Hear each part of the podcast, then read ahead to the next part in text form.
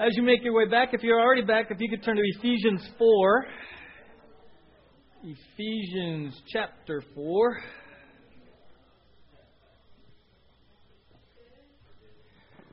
Last week, the uh, title of the sermon was What Kind of Accent Did Jesus Speak With?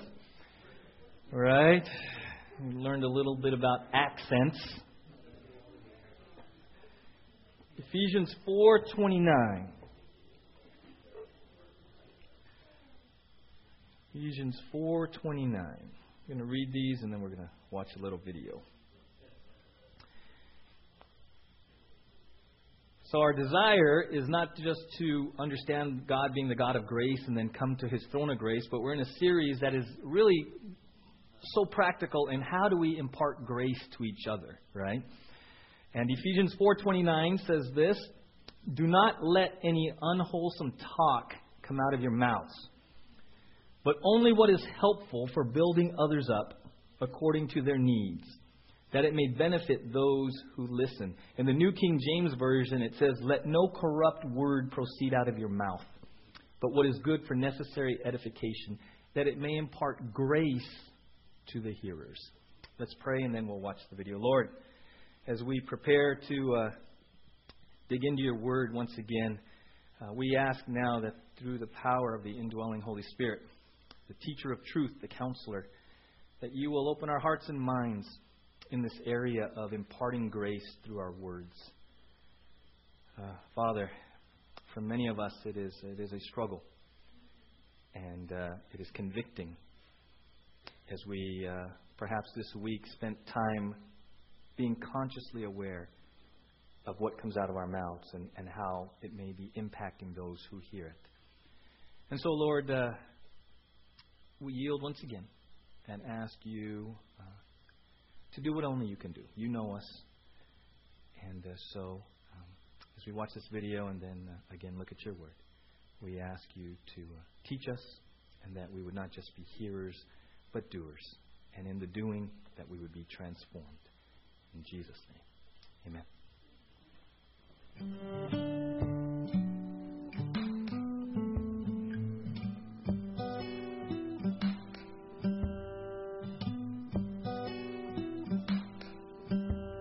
Did you know the longest word in the English dictionary is pneumono ultramicroscopic silico volcano volcanoconiosis, consisting of 45 letters?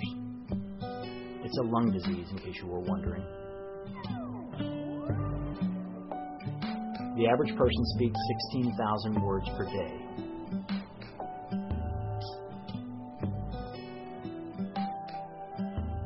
Longest printed sentence in an English language novel is 13,955 words, written by Jonathan Coe. The shortest story ever written is six words long, authored by Ernest Hemingway, with a total of 25 letters, which happens to be 11 letters less than it takes to write out 13,955. During the Civil War, Edward Everett delivered a speech at Gettysburg, Pennsylvania that consisted of over 13,500 words and lasted for two hours. Abraham Lincoln followed it up with 268 words in two minutes that gave newfound hope to a bloodied nation and is considered one of the greatest speeches in American history. On August 28, 1963, a Baptist minister from Atlanta, Georgia, spoke 1,578 words that changed the course of a nation. 28 years before that, an idealistic European prime minister's words were instrumental in changing the course of the world. Words can define a vision.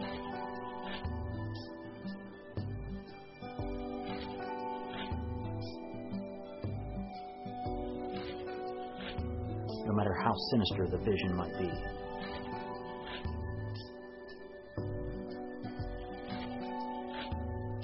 Some words are by mothers.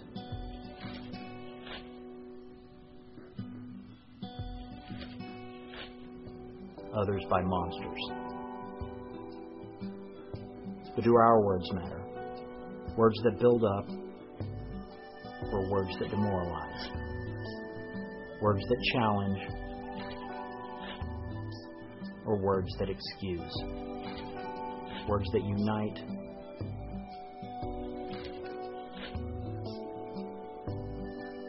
or words that tear apart?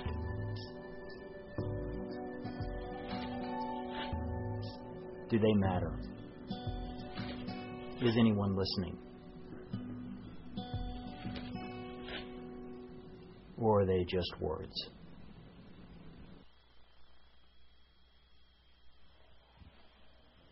The average person speaks 16,000 words a day. It's amazing. I came across an article from last year talked about the difference between men and women in their words. It says a study by the University of Maryland's College of Medicine found that on average women speak about 20,000 words per day. Compare, compare that to the average man who speaks only 7,000 words per day. Right? And, and they've actually found some science behind it. It says the University of Maryland study found that a protein in the brain called FOXP2 is responsible for our desire to speak. The research was conducted, and basically, women, uh, human women, have more of this protein. So you're more inclined uh, biologically to speak more. Uh, the converse is true in rats. Male rats speak more than female rats, for whatever that's worth, right? So, regardless of of the number of words you speak, whether it's 20,000, 7,000, 16,000, right? What we're concerned about is the content of those words, right? Ephesians 4:29, uh, as we saw last last Sunday, uh, is very very direct, very clear. Uh, Do not let any unwholesome talk come out of your mouths, but what only what is helpful for building others up according to their needs, that it may benefit those who listen. Again, in New King James it says that it may impart grace to the hearers. Grace, and we shared, you know, the title last week's uh, message was, Shai, you can turn these lights on, was what accent did Jesus speak with? What was his accent? Right? And we talked about Carl, you know, being from South America, and, you know, his accent. And Steve, you told me one time it was West Virginia, right? Somewhere there, right? You just kind of make it up. It changes weekly, you know. Um, but what accent did Jesus speak with, right? And we saw in Luke and in Romans that, or in John, that that Jesus spoke words that were gracious, and he says three times in John, I tell you the truth. So Jesus, his accent, if we want to play off that word, is grace and truth.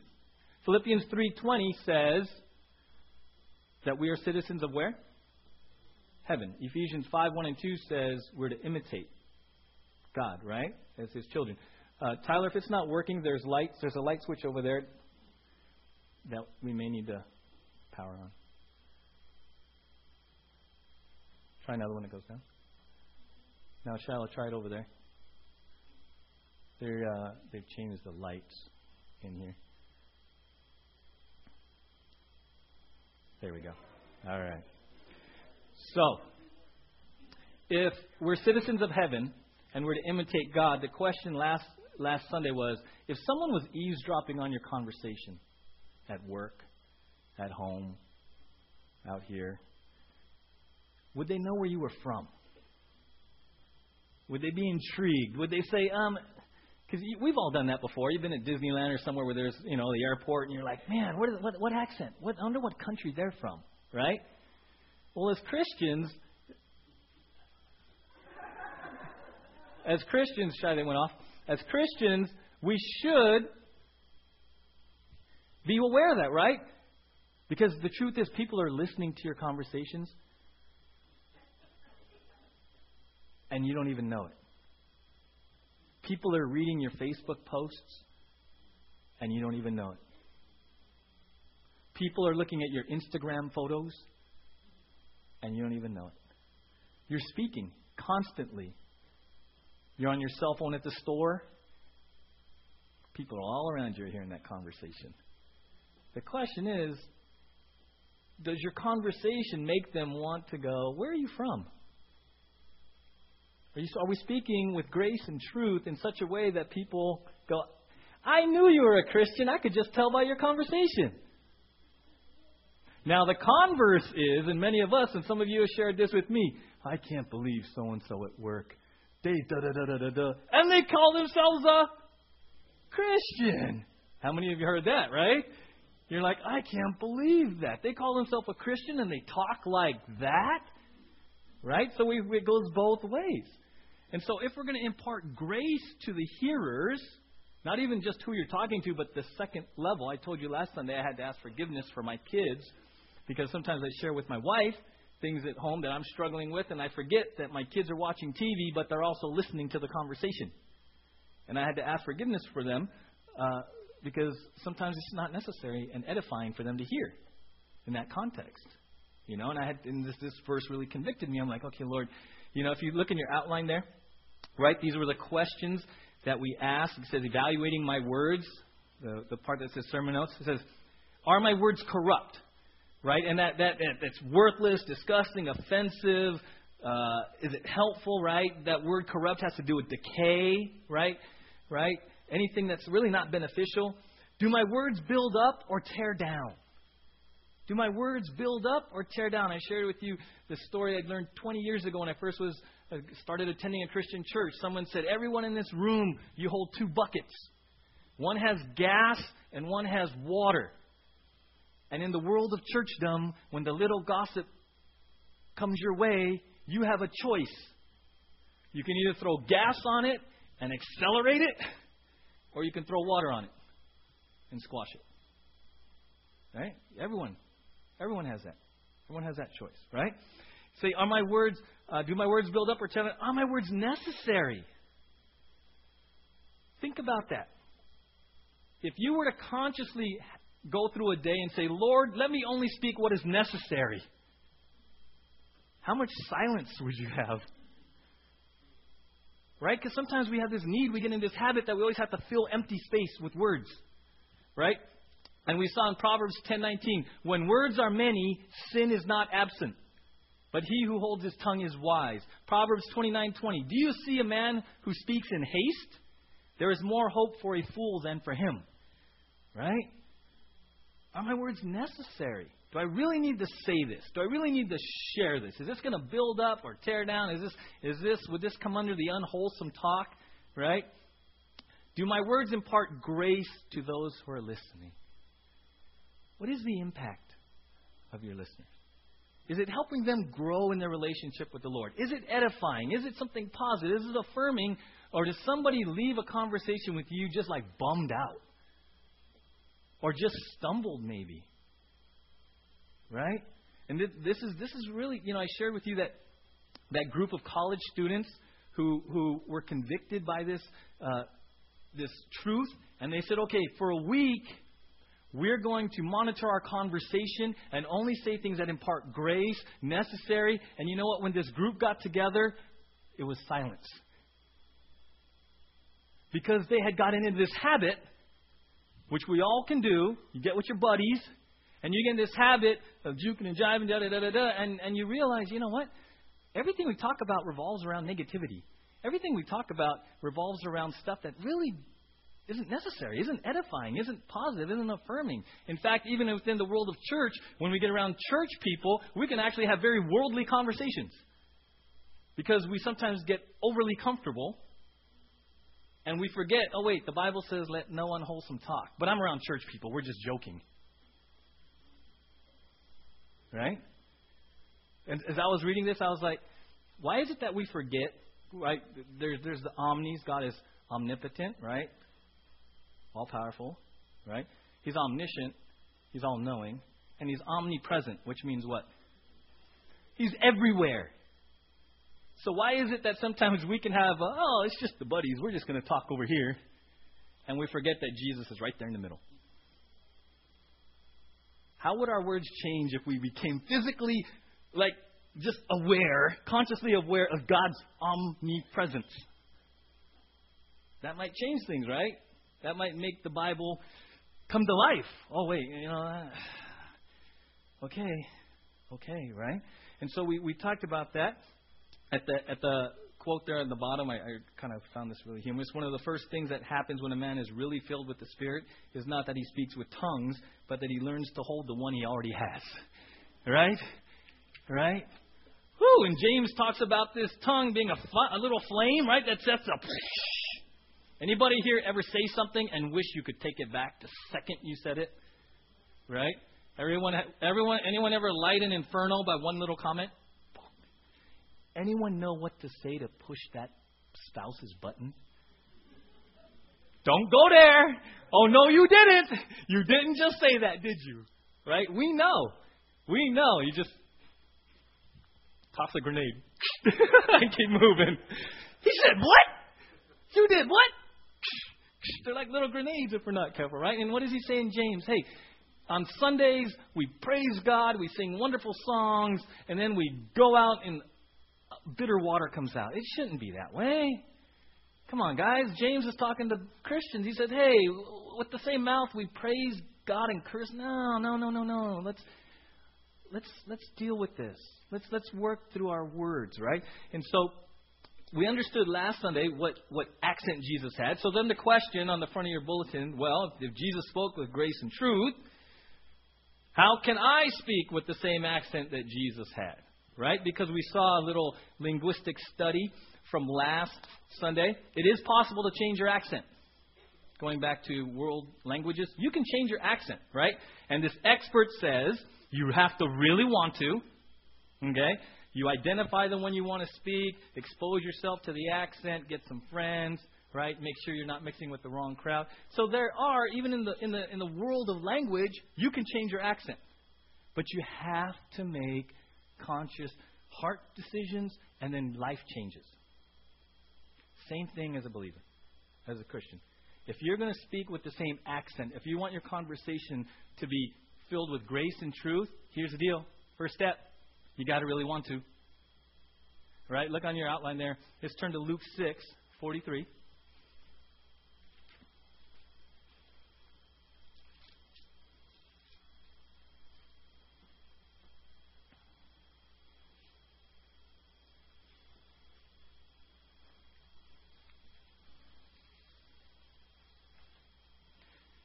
Colossians 4 6 says, Let your conversation be always full of grace, seasoned with salt so that you may know how to answer everyone, right? So Luke 6, 43. No good tree bears bad fruit, nor does a bad tree bear good fruit. Each tree is recognized by its own fruit. People do not pick figs from thorn bushes or grapes from briars. The good man brings good things out of the good stored up in his heart and the evil man brings evil things out of the evil stored up in his what? Heart. For out of the overflow, or some versions are abundance, for out of the overflow of his heart, his mouth what? Speaks. See, I've been in youth ministry almost 10, 15 years, and you work with kids, you hear it all. I mean, it's hilarious. Some of the most uh, challenging times I had was driving kids to Magic Mountain and they're back in the back of the van talking. All you're doing is listening. okay, gives me, you know, I, I got, I knew everything about Nordoff just when I trip to Magic Mountain, right? I knew everything going on. You just got to listen, right? But I learned. I said, okay, Lord, instead of being condemning, I just had to say, okay, why is this kid talking like this? Well, it's his heart. He's just his his words are just revealing the condition of his heart, you know. So it's really a heart issue. And for us, in Luke 6, 43 to 45, the first place we need to go regarding our language is where? Our heart. It begins in our heart. See, many of us think that, okay, oh, now they're the language police. Now they're going to give us a list of things to say and things you're not allowed to say. No. What we're going to say is it's a heart issue. And as your heart gets right and tender towards God, and as you're loving God with all your what? Heart, what's going to happen to your words and your language? It's going to change. Right? There have been times in my life when, quite frankly, I've gotten angry. Angry, angry, angry. Hurt, confused, bitter, resentful, right? And what do you think happens to my tone and the things that come out of my mouth because my heart isn't right. It just leaks. As uh, uh, uh, hard as you want to try to hide it, it'll leak out some way. All it takes is one person to bait you or push the right button and bah, right? Anybody here consider yourself a bottler? meaning you bottle stuff up, right? And, how, and if it gets so much, how do we tend to release? So, so if we're going to speak with the same accent of Jesus, this morning we got to ask, Lord, is there something in my heart that's not right? Am I angry? Am I bitter? Am I, am I not? Is, is there a hardness to God, a hardness to somebody that is really affecting my, my language? Okay, so it's a, it's a heart issue. Okay, and then it says, uh, how do I? It says, draw near to God. Turn to Ephesians five eighteen. So we begin, with, we begin with our heart. We come to the throne of grace. We're honest. We're open with God. We say, Lord, is there something going on in my heart? Is there something going on in my heart that's being revealed in my words? Right? Ephesians 5:18 kind of ties right into to Bill's teaching on the Holy Spirit the last months. Ephesians 5:18. Do not get drunk on wine, which leads to debauchery. Instead, be filled with the Spirit. That filling means controlled, submitted to, yielded to, right? And then look what happens. We, we, tend to, we tend to stop right there. Let's keep going to 19. Speak to one another with psalms, hymns, and spiritual songs. Sing and make music in your heart to the Lord, always giving thanks to God the Father for everything in the name of our Lord Jesus Christ. Here's a radical connection. As you draw near to God, as you are spirit filled, spirit controlled, spirit empowered, what comes out of your mouth changes Verse 19 Psalms, hymns, spiritual songs, singing and making music, giving thanks. Verse 21 submitting. Isn't that awesome? Say, Lord, work on my heart. Lord, help me to yield and to walk and stay in step with the Holy Spirit. And that's where this music comes from. Now, it doesn't mean you're going to be able to sing in perfect pitch.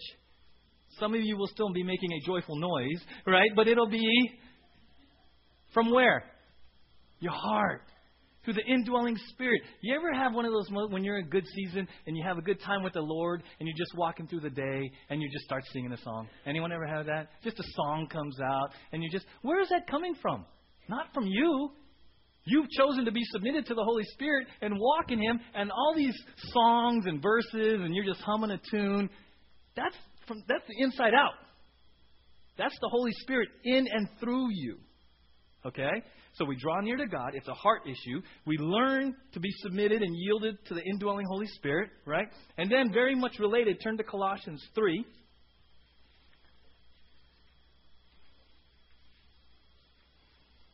Colossians 3:16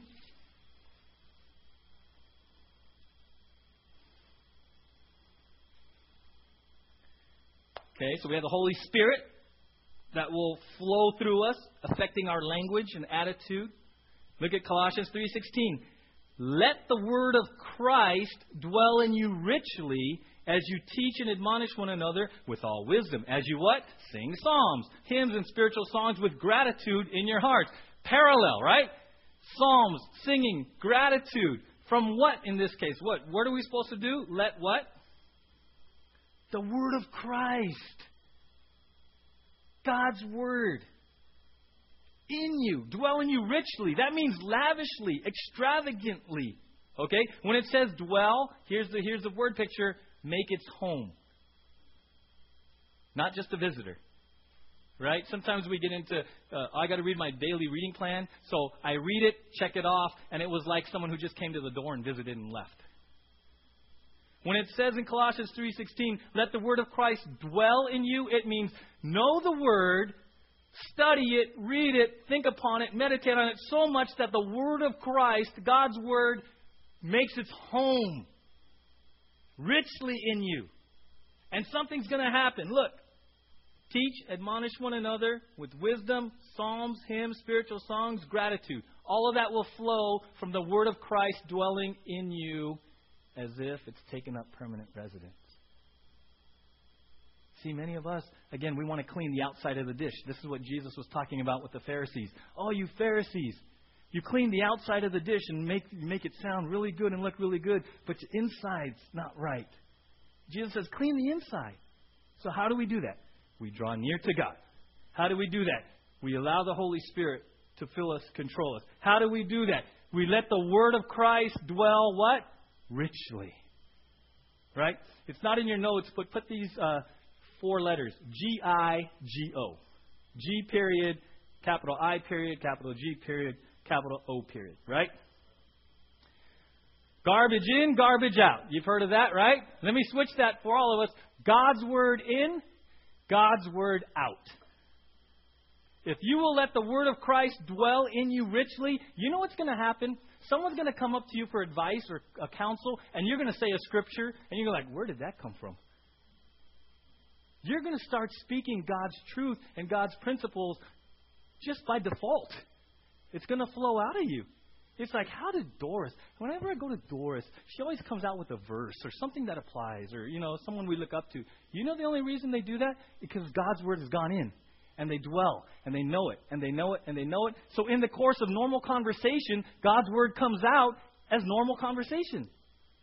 That's all it is. God's word in, God's word out. It's so liberating. It's so liberating, right? And then it says, surround yourself with others who speak the accent you want, right? Let's turn to Hebrews 10. Keep going to our right. Hebrews 10.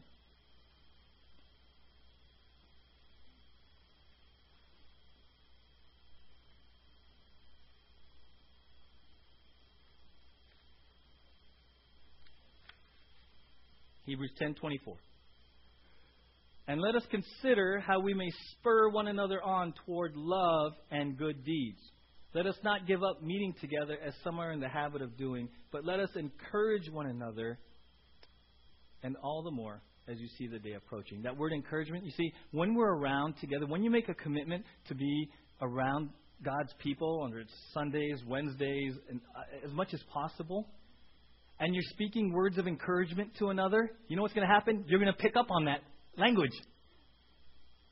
You're going to, if you surround yourself with God's people, it's important to come for worship and the Word, but it's also important to not forsake the gathering because who you surround yourself with, you're going to begin to talk like them. Remember back in high school days? Right? Who you surround yourself with will influence your accent, how you speak. That's why it's important to be here. You're around people that'll speak encouraging, that'll glorify God, that'll give praises to God, that are thankful. You know what? You're going to start to pick it up you're just going to start to pick it up. That's why it's important to surround yourself with others. The converse is true too.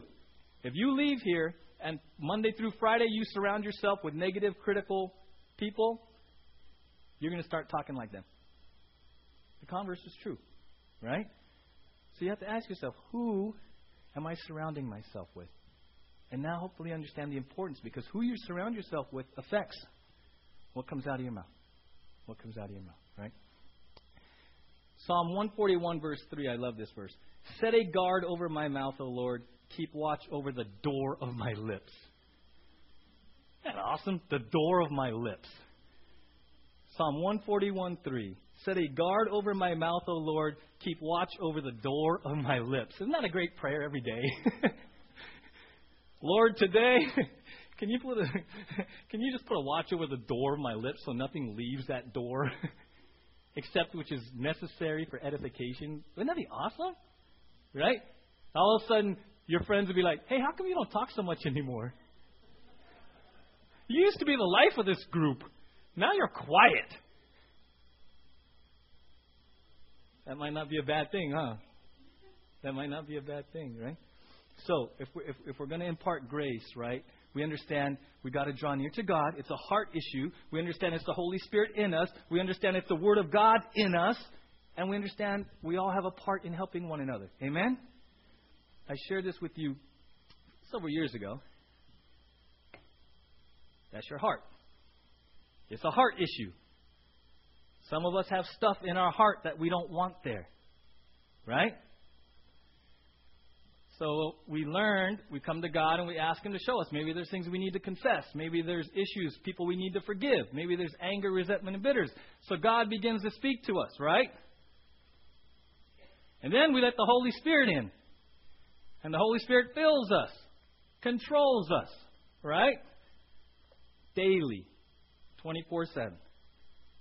And then he says, hey, let the word of Christ dwell in your heart. So we get into the word, and the word begins to fill our hearts, right? Daily. We memorize it, we study it, we share it with others. We come to Wednesday night, we come to Sundays, we bring our Bibles, whatever it takes. And then he says, hey, keep gathering. Surround yourself with people who are going to speak encouraging words and pour into you. And as you draw near to God, as the Holy Spirit infills you, as the Word of Christ dwells in you richly, as you surround yourself with others, your, your heart changes. It changes. What was once filled that shouldn't be there is now gone, replaced with the things of the Lord. That's the starting place. It's not about cleaning up the dish and being, you know, the police and this, this don't do this, do this. No, no, no. Focus on your heart and putting the right things in your heart. It's a heart issue. Learn to be filled with the Spirit. Let the Word of Christ dwell in you richly and let others pour into your heart, and it will change. And here's the glorious truth as this changes, what happens to your language? It changes. Let's pray together. Lord, thank you. Thank you that you command us to be very careful about our words, and then you give clear direction as to how we can speak like Jesus words of grace and truth. It's by drawing near to you, it's by being filled with the Spirit, it's by allowing the Word of Christ to dwell in us richly, and then it's by surrounding ourselves with brothers and sisters who speak words of encouragement, who speak words of praise and words of thanksgiving. Father, you know us. And as we prepare for communion, we are reminded it begins in the heart.